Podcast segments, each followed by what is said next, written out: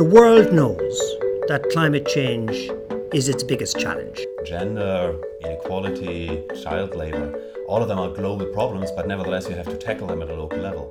And the same applies to climate change.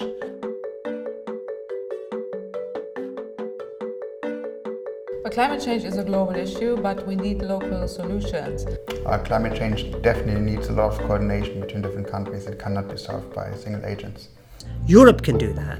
It's the most sophisticated region in the world in terms of state cooperation. To tackle climate change, we need a transformation of our society. We need to change in the energy sector, in the industry sector, and also in some of our aspects, our aspects of lifestyle. Infrastructure has a lot of to, to do with climate change. These are public transportation, these are roads, these are grids, and they shape our way of living. Just the creation of technical or scientific solutions to, to climate change in itself isn't enough because the problem has already thrown up a number of issues and implications that have to do with how humans organize their lives, or societies develop.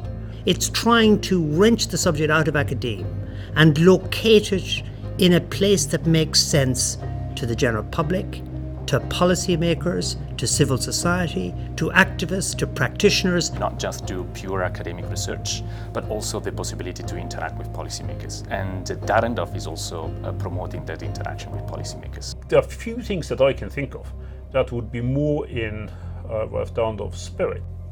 Ralph Dahrendorf was a British German academic, policymaker, public intellectual. He was a member of parliament.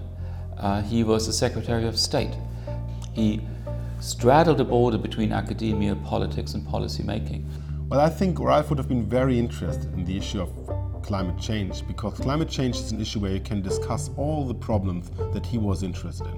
The science policy interface, the role of Europe in the larger world, but particularly also the connection between national and international political arenas. I think Ralph Dahrendorf uh, would be very interested in this subject. Because at the end it is really looking at the specific circumstances of countries.